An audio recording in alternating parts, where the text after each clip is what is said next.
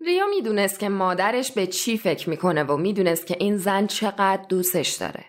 اما اینو هم می‌دونست که عشق و علاقه دیگران تو این موقعیت به کارش نمیاد. یا شاید هم کسایی که دوستش دارن تو این موقعیت کلماتی که دردش رو تسکین بده پیدا نمی‌کردن. عشق هرگز زبان شیوایی نداره. عشق نمی‌دونه که خودشو به دیگران چطور بفهمونه. شاید به همین دلیلم بود که ریو و مادرش همیشه عشقشون رو در سکوتشون فریاد می‌زدن. و سرانجام روزی می‌رسه که یکی از بین مادر و پسر میمیره. بدون اینکه تو تمام عمرشون عشقشون رو به زبون آورده باشن. حالا بعد از مدتی زندگی شونه به شونه تارو تارویی که حالا در مقابلش روی تختی آرمیده و به خواب ابدی فرو رفته بود همین ماجرا دوباره رخ داده بود. دو دوستی که کنار هم برای زندگی جنگیدن و هیچ وقت مجالی برای ابراز دوستی عمیقشون به هم پیدا نکردن. تارو به تعبیر خودش نبرد و باخته بود. اما ریو چی؟ اینکه اون زنده است یعنی اون برنده بود؟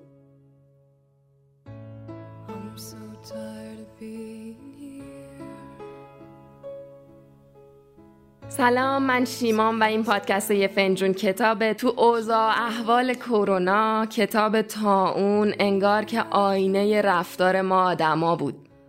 تو قسمت سیزدهم تیکه های از این اثر آلبر کامو رو می‌خونیم. ریو از این روزها و این نبرد به پایان رسیده به چیزی فراتر از شناخت تا اون رسیده بود. شاید اگه تارو زنده بود نام پیروزی رو این دستاورد میذاشت. اتومبیل دیگه ای از خیابون رد شد و خانم ریو تکونی خورد و از خواب بیدار شد.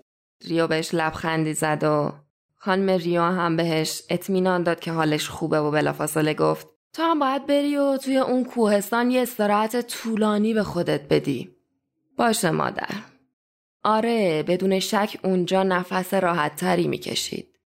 شاید به همین خاطر می‌تونست بر خاطرات دردناک این نبرد مرهمی بذاره. اما آیا معنی پیروزی همین بود؟ در این صورت چه دشوار زندگی کردن با خاطراتی که دیگه دستت به اونها هم نمی‌رسه و امیدهایی که برباد رفتن.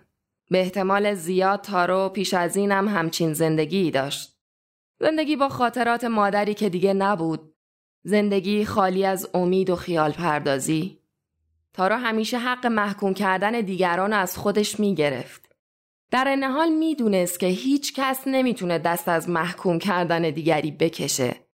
کما اینکه گاهی چرخ روزگار چنان میگرده که خود محکوم نقش جلاد و ایفا می‌کنه.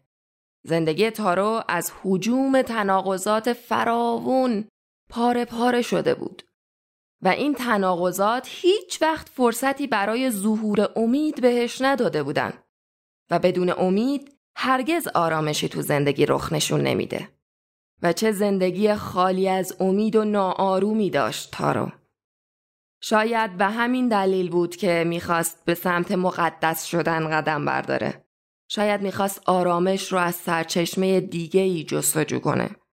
انگار آرامشی رو که از چشمه امید نمیشه پیدا کرد شاید بشه از راه کمک به دیگران به دست آورد. راستش خود تارو هم نمی‌دونست دقیقا که چی پشت این فکرش نهفته است. و البته این موضوع اهمیت چندانی هم نداشت.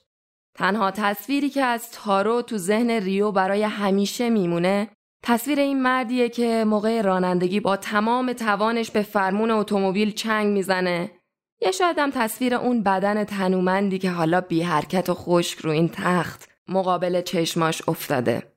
سرانجام توی یکی از روزای زیبای ماه فوریه همون اول صبح دروازه های شهر در حضور مردم، خبرنگاران، اهالی رادیو و مقامات باز شد. از بندر شهر اولین جرقه های آتیش بازی که شهرداری راه انداخته بود شلیک شد و مردم شهر با شادی طولانی و بلندی به استقبالش رفتن. کتار، تارو و همه زنان و مردانی که ریو دوستشون داشت گناهکار یا مرده همه به فراموشی سپرده شدن. آرین مردم همان مردمی هستند که بودند. اما این فریادها اگرچه نشون از فراموش کاریشون داره ولی نشون دهنده معصومیت و قدرت اونها هم هست. و به همین خاطر ریو با وجود همه دردهایی که در سینه داشت از این نظر باهاشون احساس همدردی می‌کرد. تو بفوهای همین فریادهای بلند و سنگین و آتیشبازی های رنگ و وارنگ ریو تصمیم گرفت این شرح حال رو گردآوری کنه و در نهایت به نفع مردم شهادت بده. شاید در وجود آدمی چیزهای نفرت انگیزی باشد اما چیزهای ستودنی وجود او بیشترند.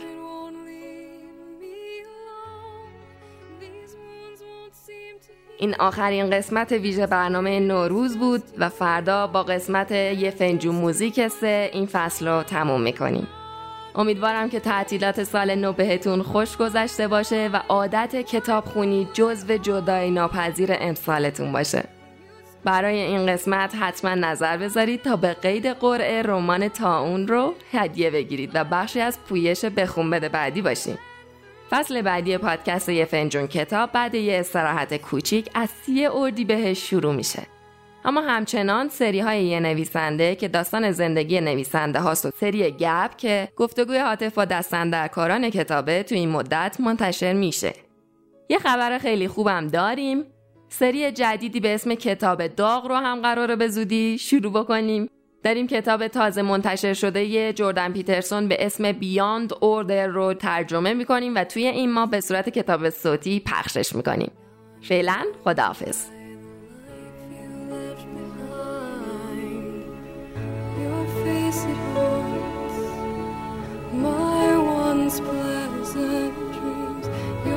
Is just